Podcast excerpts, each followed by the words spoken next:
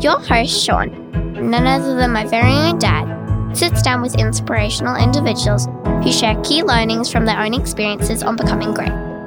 Sean sits down and unpacks their formula for success, and in turn highlights how we can all learn from others' experiences, unlocking our own scope to grow and become our best version. I'm confident that you will all enjoy. Thanks for taking the time to listen.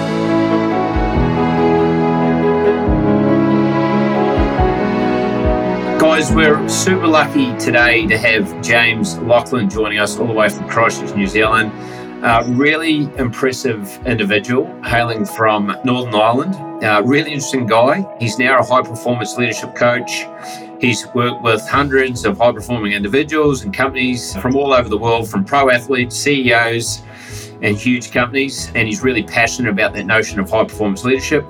He's a former world champion musician. He's got a fantastic podcast that he hosts as well. So, really interesting guy, passionate guy, and I'm confident you'll get some great takeaways. Thanks for listening in.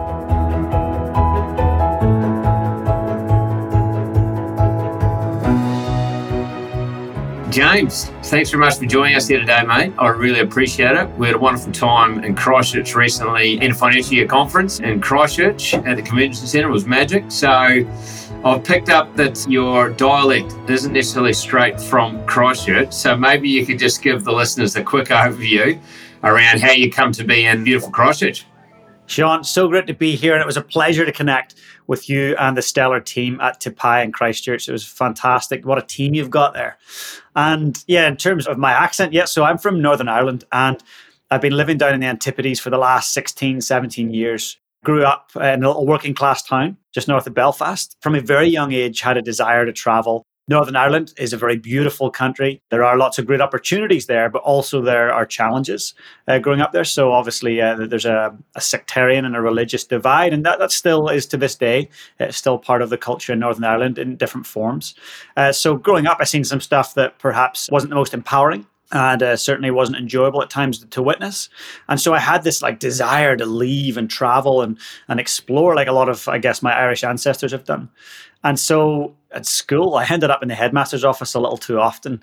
I was very effervescent, is probably the word I will, will choose to use.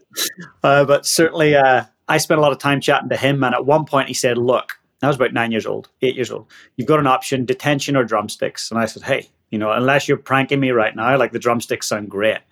So I took the drumsticks, and a little did I know he was a bagpiper and he had a bagpipe band. And of course, as we know, bagpipers wear kilts.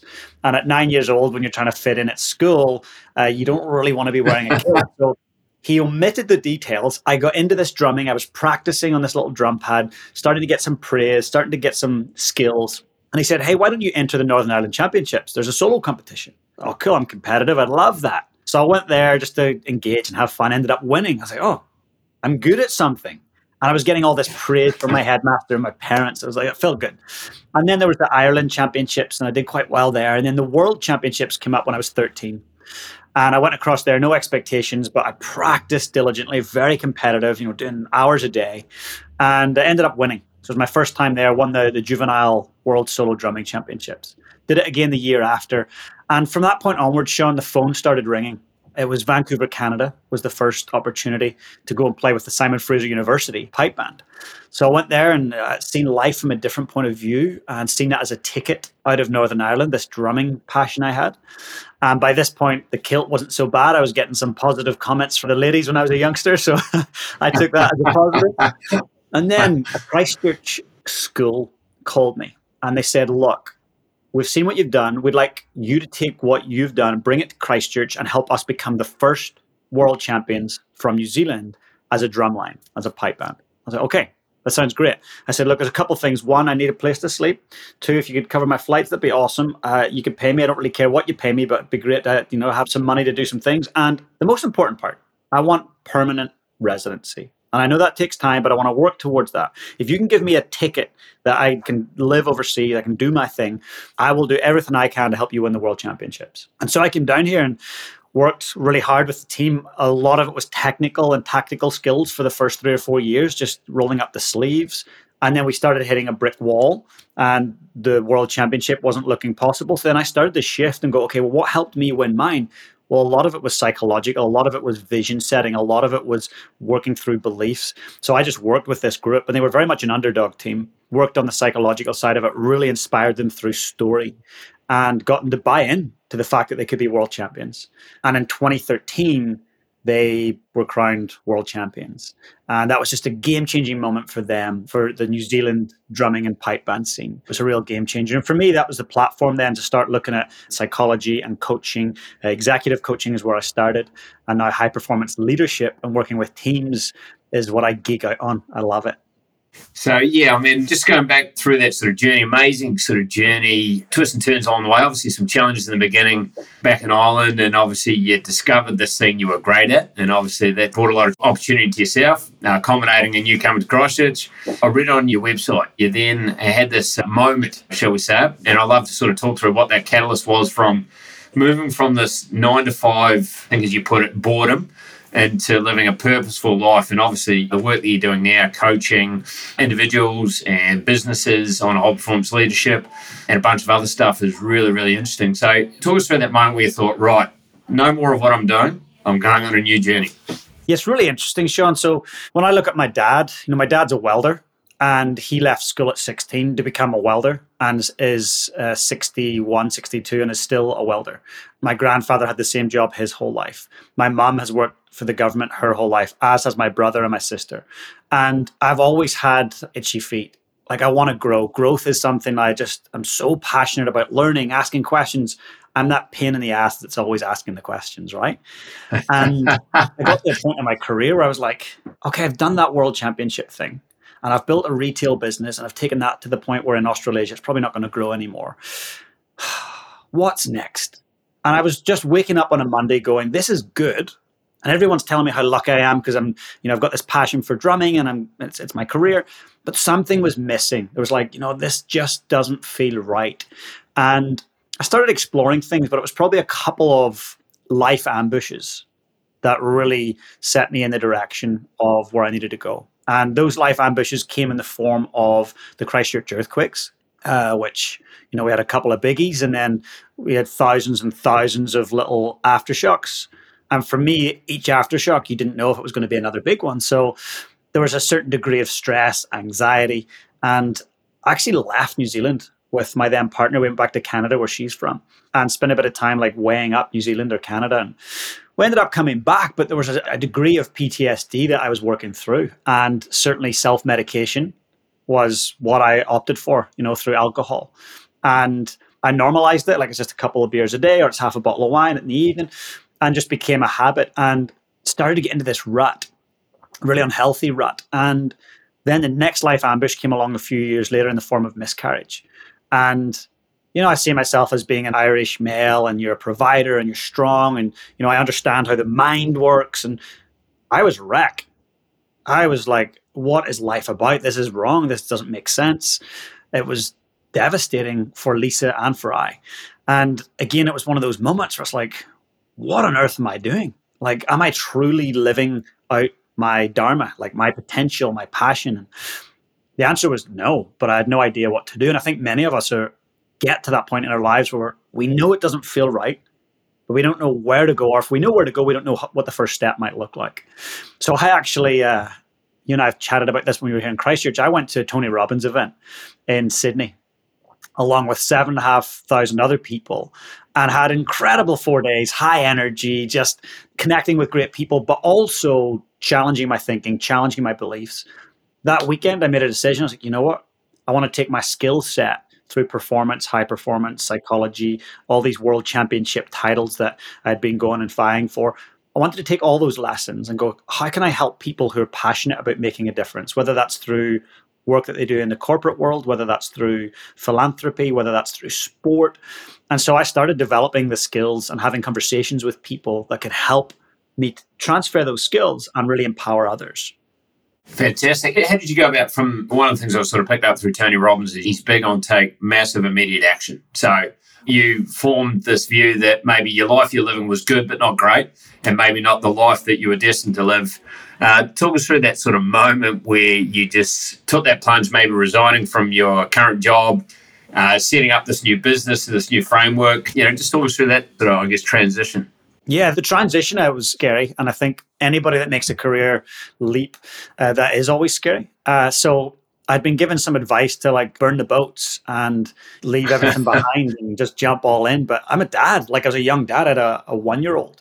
I thought, well, I'm not going to do that. So it's not smart. Like I wouldn't advise a client to just burn everything and, and jump into the next thing. So at the school I was teaching at, it was a private school, and many of the parents of the kids that I was teaching were running pretty successful businesses here in New Zealand. And so we started having conversations around their business, and that naturally led to, hey, why are you asking that? And led to me going, hey, well, I can actually support you with that. So on the side, I was building this business while I was at the private school. I was building yeah. a, a, side hustle, if you want to call it. But uh, what I was doing yeah. is looking at my formula for drumming. I believe in the 10,000 hour rule. I believe in getting the repetitions mm-hmm. in. So for me, it was like, okay, I'm going to mm-hmm. build repetitions. So when I do make the leap and go from this comfort, this nine to five comfort, when I make the leap, I've got thousands and thousands of hours of repetitions. I've learned and iterated. And so I built that over about two and a bit years to a point right before COVID. Obviously, no idea COVID was coming. Two months before COVID, I fully said, okay, the school stuff is done. Uh, it's been a great four, 13, 14 years. Uh, you know, we've been fortunate to win a world championship and I think 14 national championships. It's been great. And I'm going to miss it, but I'm also going to miss this potential part of my life and trying to reach for my own potential if I don't make the jump. So I made the jump and uh, went out on my own and obviously had built some clients and uh, it's been very organic. It's I guess that's how you and I met. It was, it was a word of mouth. I hosted a high performance leadership event in Christchurch. Someone came along and got back to you and Robbie and, and we connected that way. So I've really relied on results and people coming along and experiencing it and then having a conversation with someone. So yeah, for me, it's just been slowly, organically growing that. Fantastic. And I guess another question, you know, I'm always inquisitive, a bit like you.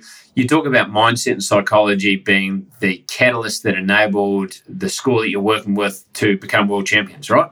And they weren't necessarily, perhaps, you know, to paraphrase the most talented bunch, they were the underdogs, but you doubled down on the mindset and the psychology. How have you gone about learning around how the mind works and ticks and psychology to be a great enabler. So, uh, what, what have you done to sort of equip yourself in that regard? Yeah, that's actually been really like ongoing. I would say since I was about 12, I had a realization that, you know, one day I'd go and perform as a musician and you've got like about seven and a half thousand strokes. So like tiny little drumming notes and some accents, all these different articulations. You do this in a five minute period of time and it's memorized. There's no sheet music. Some days I was just on it and other days I fumbled, I had a mistake, I forgot where I was. What was different? Was it my breakfast? Was it that the judge was staring at me, or what was it? And I realized it was actually all upstairs. It was all in the head. So I, at 12, went to the local library because that's what we did back then. There was no such thing as uh, an audible. and I got The Inner Game of Music. And the, the same guy wrote The Inner Game of Golf and he wrote the inner, game of tennis. And it's incredible insights as to how the brain works, psychology works, and how it affects performance. That then led on to getting more books on performing under pressure. I then got Tony Robbins' full cassette tape, as you did back in the day, and all around uh, performing under pressure. And it became a lifelong habit of asking questions. You know, I wrote a book when I was still involved in the drumming world where I interviewed 40 world champions all pipers and drummers and all around what do you think? How do you think? How do you prep? Tell me about your bad days. Tell me about your struggles. So i could learn but also i could share that with others who experience psychological challenges which we all do through fear through disappointment through worry. So it's been ongoing and then i've also then went on to study and go through the international coaching federation which is really more so learning how you draw great insights out of the person you're working with or the team that you're working with now, I think when you understand psychology and you look at coaching, it's not necessarily about consulting. There is a portion of that where it's powerful, but a lot of it's about letting the client or the team know the answer's are already there. You're just in your own way. Mm. How can we work together to get you out of your own way? And so, yeah, the psychology side of it's just ongoing. And I obviously run my podcast, Lead on Purpose, where I interview prime ministers, presidents, Fortune 100 CEOs, and just ask them what do you think? How do you do it? Where do you learn? Like yourself, just connect with with other people and ask uh, good questions. Nah, fantastic. Love the quest for knowledge. I've got a 12 year old. I admire you for showing that desire and commitment to understand how the mind works, to better yourself, but obviously now you're helping many people through the work you're doing with your coaching and consulting and all that sort of stuff. So I think that's awesome. And, and, frankly, I think that should be part of our school curriculum yeah, and understanding how the mind works and psychology and all that sort of stuff. But that's a conversation for another day. But as we touched on at the start of the show, we had a wonderful day in Christchurch with yourself. Very engaging. I thought it was brilliant the way you sort of managed the session. But obviously, the, the focus of the session was high performance leadership. So I'd be keen to get your definition or your understanding around what are the fundamentals of high performance leadership. Absolutely. So when we think of high performance and for the listener that's listening right now i'd love them just to take a moment to go what is high performance? And we've all got our own definitions but often people come to mind and they're athletes. They're maybe celebrities that have done 100 films and had 20 oscars. But often when you look back 20 years even 10 years ago where health ended high performance began.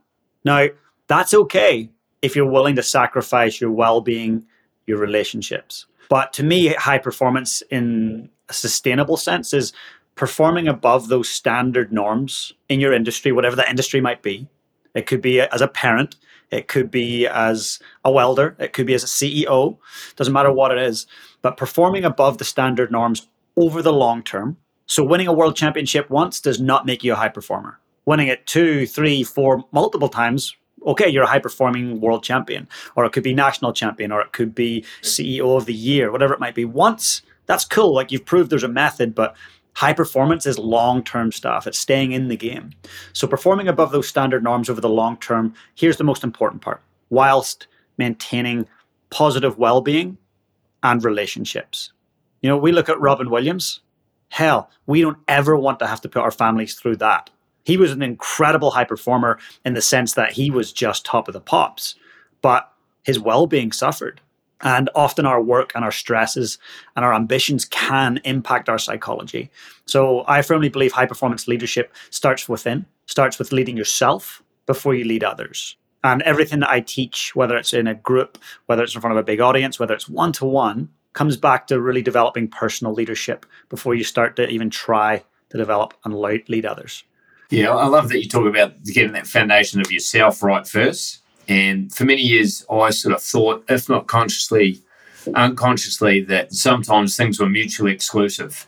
If I was going to excel in business, that would be to the detriment or trade off for my health or relationships, all that sort of stuff. So I love that you say that it's really getting the harmony between all of it. Obviously, it's a pretty fluid sort of environment at the best of times, but getting that uh, wellness and success personally and professionally in order, I think that's the most sustainable and healthy way to sort of chase high performance. So I love what you sort of talk about there. Through the course of the session we had in Christchurch, it become very apparent to me that you're a very passionate father and perhaps above all, your number one focus in life. And obviously, you've got a bunch of other things that you do and do some great work in that regard. You talked about interviewing a bunch of people back in the day to, I think, improve your craft of music. But also understand that you've interviewed a bunch of legendary dads and, and maybe legendary by the status of what you just talked about before in terms of maintaining success and wellness across the different facets of life. So, what can you share around what you've learned from some of those legendary dads about what it takes to be a great dad? Yeah, it's interesting. So to me, I look at myself as a rookie dad. I've got a six year old boy and he's awesome. But I'm learning. Like every day, I'm learning and iterating and trying to improve. And when he was born, I made a big decision. Like within moments of holding him, like this emotion came over me. And you've got kids, you look at this child and you're like, everything changes it's a paradigm shift. And so I decided at that minute, I'm going to retire from competitive international drumming. Like this year, I'm done.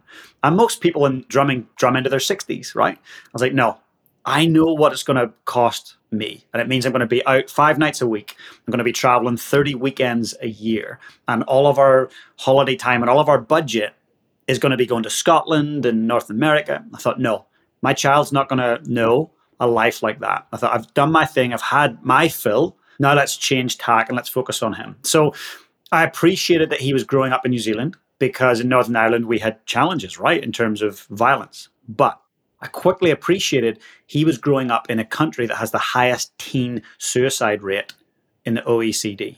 I worked at a school where we had, I think, about 10 kids kill themselves in 14 years that I was there. This is an affluent school. We're not talking, you know, suicide doesn't just, it's not for a certain segment of society, it, it goes right through. And so, whilst at the school, I started asking questions like, why? And how do we prevent this? Let's chat about this. And certain leaders at the school essentially told me to be quiet and go away. And so, being a little bit stubborn, a little bit Irish, I said, okay, well, if you can't answer it, I'm going to go and talk to our prime minister. And so I went straight to the prime minister, got him, just like you and I, sitting on a call now. We got on a Zoom call and uh, started asking him questions. Why do we have the teen suicide rate that it is? What's driving it? How do we make a difference? What have you done to make a difference? And that was really selfish of me because essentially, by the time my boy becomes a teenager, I want to have some skills behind me and I want him to have awareness so that we can at least give him a chance to not be a statistic here in New Zealand. And so I started chatting with lots of different dads. Uh, Warren Farrell, he consults to the White House on boys and men's health. It was just incredible. And he says, James, what your prime minister said, some of it's accurate, some of it's just way off. Here's what I think. And here's the research I've done on it, like 30 years of research. And here's the one takeaway from that conversation. He said, James, what's the number one cause of suicide? And I says, well, according to the people I've chatted to, you've got a couple of competing factors uh, drugs, sexual abuse in the family, and social media bullying. He went, they're all secondary factors. He's like, what's the number one primary factor? I was like, I don't know. He says, an absent father. And my hair stood in the back wow. of my neck. like, whoa. He says, wow. why are boys six times more likely to commit suicide than girls from puberty onwards? I don't know. He says, there's no present male figure that they can learn from. And so at that point, I started talking to the Stephen Flemings, you know, the um, cricketer, uh, Richie McCaw, started connecting with these dads. Some of them are well into it. Uh, some of them are rookies like me. So Richie was a rookie, and we got chatting about what it means to be a dad and what we're trying to impart with our kids. So I just went down this rabbit hole of connecting with dads that were thinking similar to me or challenging my thinking just to try and learn how to be that bit better. Yeah, wow. Yeah, it sort of stops you in your tracks, doesn't it? And I, and I guess uh, absent doesn't need to be absent as in terms of physically absent. It can be mentally absent, right? And yeah. maybe you've been guilty of that. I've certainly been guilty of that where you're in the same room, but your mind's a thousand miles away, a thousand miles away with whatever else that's going on. So, yeah, when you boil it down to that simple point, it makes it pretty simple in terms of how we can best help our uh, young men, and obviously that's not necessarily differentiated just to men only. Obviously, we can take the same approach to our daughters and whatnot as well. But uh, that's really, really interesting. And I guess just on the back of that, and I can sort of tell your passion on the topic. If you were charged with tackling this issue, and it seems to be an issue that's getting worse, not better, which is paradoxical in the sense that we seem to be living in a good time, right? in New Zealand and Australia, it's safe. We've got a great standard of living. The lifestyle's great. The earning potential's good. We're pretty safe, but still, we've got this concerning decline, or sorry, increase of suicide rates and mental health. So, if you were charged with trying to fix this issue, how would you tackle it? You'd start from three or four years of age, and this is something Finn's only six, so like we're in the thick of it. Is labeling emotions. And so I got this, uh, I can't remember the name of it, but I'll, I'll search it out and send you it. But it's a book around kids labeling their emotions like, the, I'm sad and here's why I feel sad. I'm angry. Here's why I feel angry. Actually understanding your emotions and knowing that they're okay. So I'd start right at that age in terms of like having a conversation at a familial level. Then once they get into school, it's like, okay, yeah, anti-bullying is a thing, but actually let's talk about why is the bully bullying? Okay, so let's have a conversation around what trauma they have. What is it that they're not getting at home, or what is it that they're witness to, or maybe there's some abuse at home. Having conversations, taking the time and putting the resources around looking at the bullies, looking at the kids who are being bullied, and asking questions and getting curious and wrapping support around them. Then when we get to that teenage stage, it's about educating them around what leadership looks like, self leadership caring for your hygiene, caring for your body, knowing what it is to say yes and say no, uh, understanding consent. All these things, I think we need to spend more time on those and a little less time on Pythagoras' theorem, on William Shakespeare. There's a place for that. I get it. It's interesting and it's intriguing in its history. But what's more important? Are kids knowing Pythagoras' theorem or are kids knowing that there's a different alternative than hanging themselves? It's a no brainer. Yeah, I mean, it still dumbfounds me to this day. I mean, uh, respectfully to the school curriculum, I can't remember any of those uh, Shakespeare insights or, or, or learnings from way back in the day. It's a long time ago now. But I do recognize the value I would have got as a young man, understanding how my mind worked, and then some of the factors that you talked about, because the universal things that would carry me to a better place as an adult and all the rest of it, rather than trying to stumble and fumble on your own. And you can't help but feel, like sort of touched on in your own experience, the level of self medication that goes on, whether it's drugs or alcohol, trying to solve for whatever's going on in the mind that they don't understand, let alone the traumas that people go through. And that results in crime, uh, murders, incarceration, so much damage. But if we sort of equip people with a way to sort of understand how their mind works and tools and tactics to sort of navigate stress, anxiety, all those things that are normal and common, I can't help but feel that we'd be a better place. So I think we definitely share that that view of the world and, and getting in as early as we can. And I just think it's uh, just so so important. So I think that's a conversation for another day for, for, for, the two of us.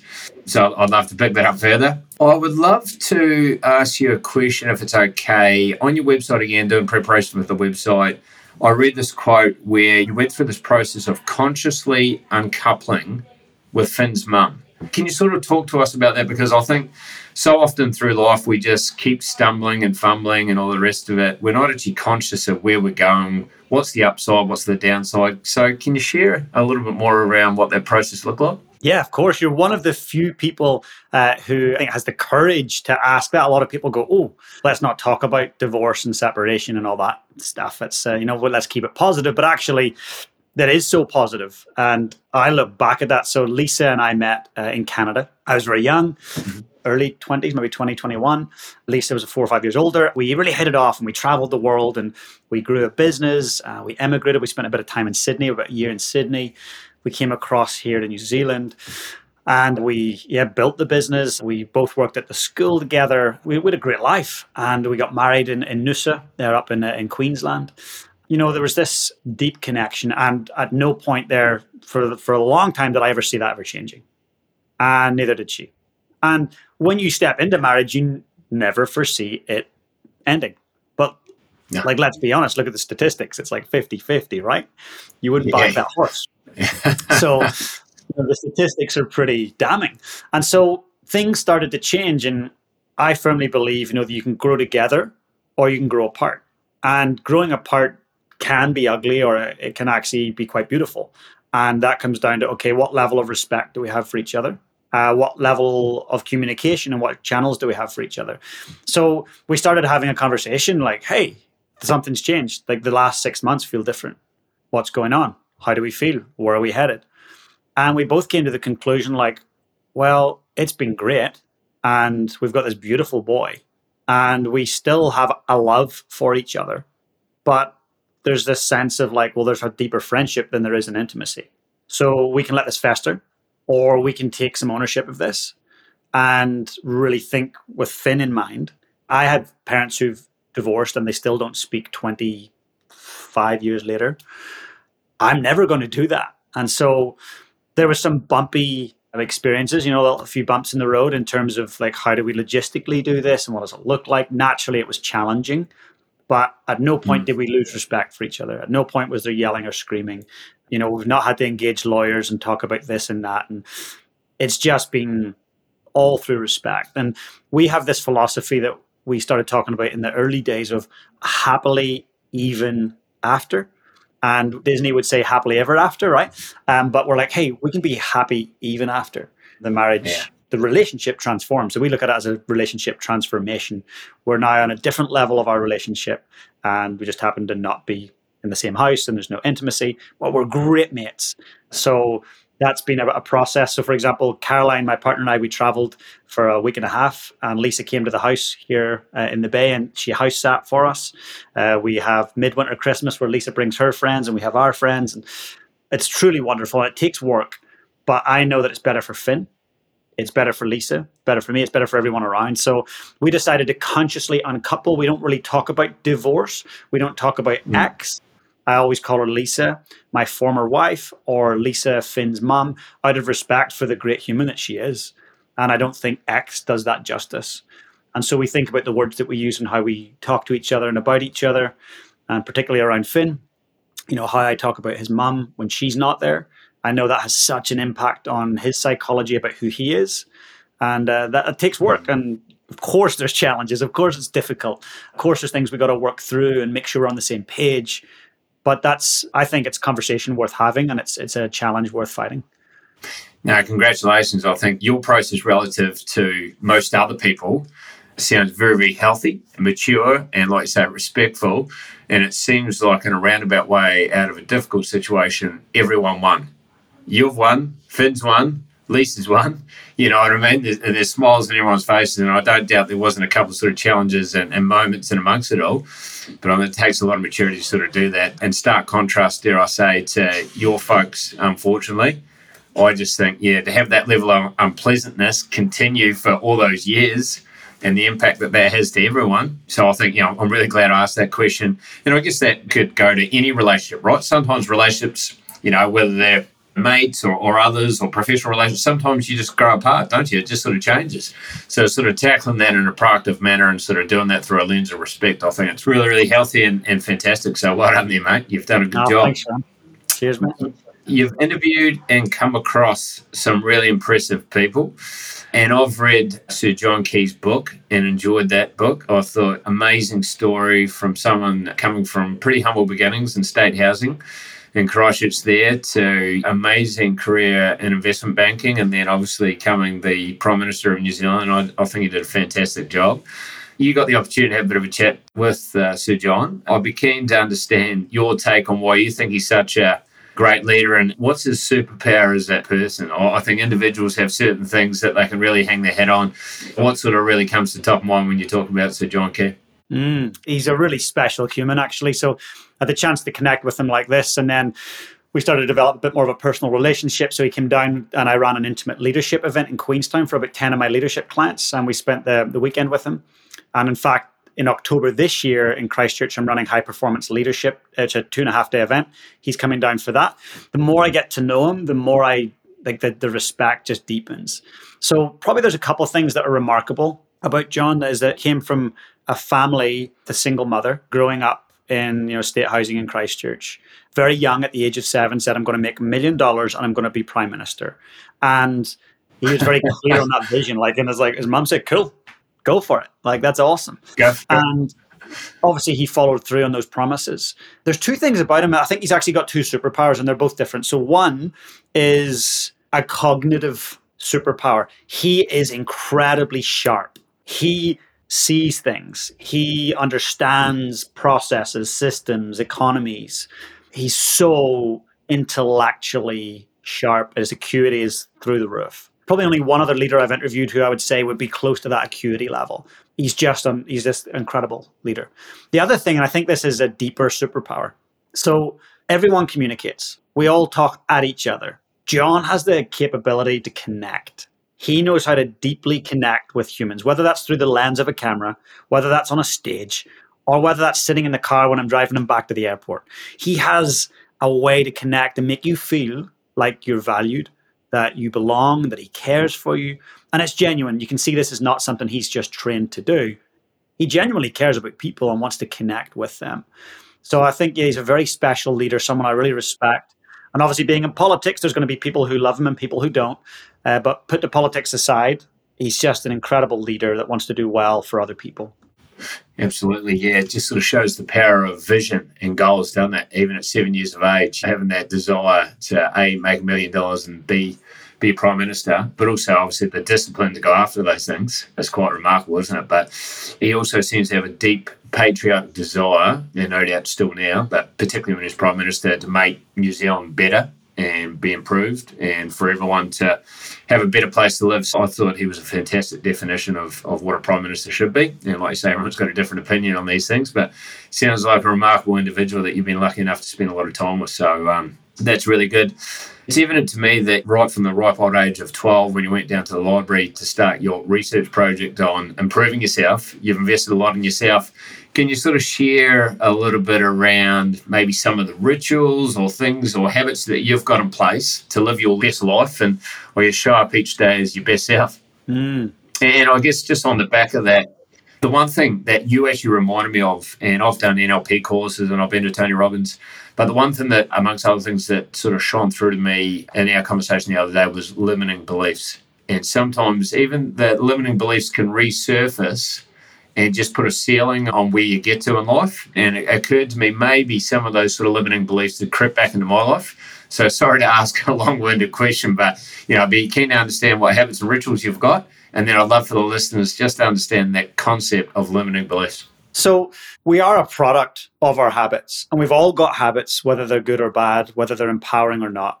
So to me, in terms of limiting beliefs and in terms of crafting a life of intention and something that we're proud of, not something that we can be proud of in the future, but something that we're proud of today, to me, that requires you to heighten your awareness. And people who are more self aware, they tend to have more choices and they, they make better choices. And in the end, they get better results people who are very almost blindsided, they put the blinkers on, very narrow focus. Often, in terms of fulfillment, they miss out. They could be very successful in a field, but miss out on the joy, the passion, the, all that good stuff. So, heightening your awareness allows you to see things from a different perspective, allows you to grow quicker, and allows you to be more rounded, I think. So, in terms of heightening your awareness, I think there's three key things that everyone should consider doing. And none of them can cost money. The third one can, depending on the level you want to go with it, but all of them you can do for free. Number one, mindfulness, meditation, whatever you want to call it, mental training. Taking time to slow down, taking time to go inwards, close your eyes, to focus on something really central, whether it's your breath, whether it's a guided meditation where you're going through and, and visualizing what they're asking you to visualize. But that allows you to slow your brain frequency. It allows you to then go, okay, let's open our creative thought. So we're going from the analytical mind, which is constantly analyzing and thinking, and then we go through into the subconscious mind. And the only way to do that really successfully and at no cost is to have a mindfulness practice. And it's called the practice because nobody is perfect at it. Practice doesn't make perfect. I was having a chat with Finn the other day and he's like, Dad, practice makes perfect. I was like, well, let's explore that. Do you think it does? And what do you think is perfect? And so we're having this conversation. I said, how about we consider practice makes permanent? And the more we practice, we develop some permanency. And he's like, oh, okay, dad, think about that. So I really feel like your practice of meditation is a daily commitment. And I do it twice a day. So I do it when I get up, I read for a little bit just to kind of waken up. And then I meditate for 15 to 30 minutes. And then at night, it's the last thing I do. I actually fall asleep to a meditation. So that's number one. Number two, it's got sitting right here my journal, right? I've got journals everywhere. And I do love digital technology. A lot of what I do is online. I've got a personal leadership planner that's on my iPad, but the last thing I want to do uh, in the morning and you know before I go to bed at night, the last thing I want to do is look at a screen. So I've got an old school planner, a little journal, and in there I journal what my challenges are, what my highlights have been, what my wins are. You know, what am I trying to achieve? Why am I trying to achieve it? what am I measuring right now? Because what I measure actually matters. So I've got five or six things that I measure every day and give myself an evaluation. I measure them in the morning and in the evening. So over 700 times a year, I'm spending three minutes, just little micro measurements to go, what can I do to show up for the person that needs me most today? And then at the end of the day, on a scale of one to 10, how did I show up for that person? And so it's just micro adjustments, but it's heightening my awareness that it's not all about me. And then the third thing people can do uh, to really develop the awareness is to have a coach or a mentor. As I say, it doesn't need to be paid. You could be listening to your favorite thought leader on their podcast or on YouTube. You could be downloading their audio program. You could be reading their book, or you could actually have your own coach, or you could have a mentor that you meet with once a month. But that allows you to figure out what your blind spots are because your blind spots are your blind spots, right? So that mentor is like, hey, I've already done what you're trying to do, and I'm 30 years ahead of you, and I'm here for your best interests. And I know you can't really see what you're doing there, but you're going down that path. And if you were to make this little adjustment in what you're doing and maybe reach out in that direction, I think you might be a little more successful. So, those three things I firmly believe are habits and rituals that anyone can do at any level and see a massive difference in their quality of life. No, very, very simple. I agree. And yeah, I, I, do all of them and can't imagine life not doing them. But a little, little difficult to get into particularly meditation. I found a little, for a guy that's always busy and active, it was hard to begin with, but now it's a bit like brushing my teeth. I couldn't imagine a day to go by without doing that. So I, I agree, some fantastic, simple things, and, and like I say, uh, essentially free, which which is awesome. What about limiting belief? How would you define a limiting belief, and how does it sort of show up to sabotage what could be? It's really interesting, really great question. So, in terms of a limiting belief, the thing about it is that it's subconscious. Often, our limiting beliefs are not things that are like very obvious and they sit beneath the surface. They can come to the surface when we're triggered, and we can be triggered by people saying, You're not good enough. You don't got this. Like, this is not your gig. Or, you know what? I don't think you're cut out for this. That can really trigger a limiting belief of, Am I enough? Do I have the potential? So, I guess the way a limiting belief shows up is when you are sabotaging yourself, you're stopping yourself, you're procrastinating. So, we all have procrastination in areas of our life. Procrastination is a great indicator that there's some kind of a limiting belief sitting underneath your subconscious. Now, a great way to do that is to release emotions and release beliefs. And, you know, I've got a coach who I work with, and she releases hurt, fear, scarcity. And those things crop up from time to time. You know, as I said, I grew up and we had enough money, but we were not wealthy. And so I grew up thinking of mega wealth you know, my narrative was, you know, the people that have lots of money, they've probably had to do something untoward to get that. Somebody had to suffer for them to be wealthy. And that was like a narrative that was kind of bred into me. And uh, it was a belief that I developed.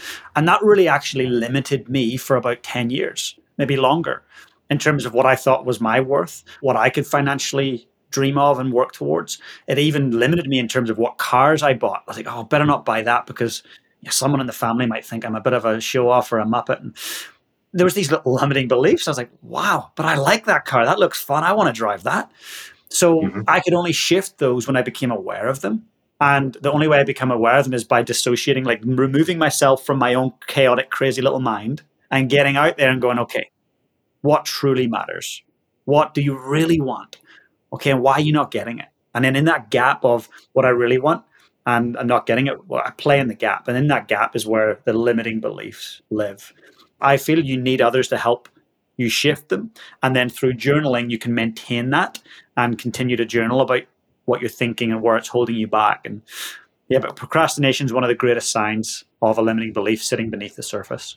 Yeah, fantastic explanation. And I think uh, those limiting beliefs cost us a lot, right? You know, they get in the road of everything we think we could have, but then all of a sudden, bang, these limiting beliefs come in and sort of just cut us off at our knees. And, and I think, uh, again, back to the sort of context of teaching young Finn or my young children, that notion of, mean, limiting beliefs when I was Finn's age, you know, it was just inconceivable to think that you might have a conversation to define what that might be, let alone like you, are doing with Finn at the moment to label emotions and all that sort of stuff as well. So, now I think uh, it just shows the power of a coach as well to take you on that journey, just to sort of hold a bit of a mirror to some of that stuff that's going on. But there's no doubt in my mind you're, you're having a, a huge life of impact. James, through the work that you're doing, hugely purposeful, and I can't imagine, and I'm sure you're the same, doing anything else in terms of what you do on a daily basis. Hardly seems like work must be tremendously fulfilling. So, for some of the people that haven't stumbled across your great work so far, how do people find out more about the awesome work you're doing? Well, look, thank you for that, Sean. I really appreciate it. And I truly do feel blessed and grateful that I get to do what I do each day. And it, it does not feel like work. Monday mornings feel like Friday afternoons used to feel. It's great to step into it. Now, what I'd love to do for anybody that's listening, I put together a personal leadership planner and it's designed to work on your mobile device like an iPad. It's incredibly in depth. It's got everything you need to set up your next five years, 12 month game plan, your daily planning, your monthly reflections, everything's in there. I want to give that to any listeners for free, no, no cost.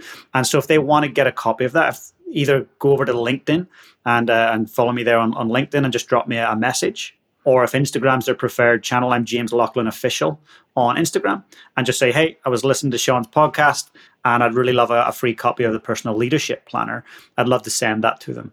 And if they want to connect in a, in a way and they don't want the planner, they can check out the podcast Lead on Purpose or they can go to the website, jjlaughlin.com. Now, awesome. Well, you're very kind to give that up for free. We'll certainly put that in the show notes as well, James. Mate, really enjoyed the time we spent together in Christchurch. I've got a funny feeling this won't be the last time we catch up. Really grateful that you've taken the time out of your busy schedule to share some of this great stuff. If I'm honest, mate, I could bail you up all day and talk about some of the stuff. I've got a funny feeling this conversation will pick up at another time. But yeah, really grateful for the work you're doing. All the best for what's in front of you and young Finn. Look forward to connecting sometime soon. Oh, thanks a million, Sean. All the very best. Look forward to seeing you soon.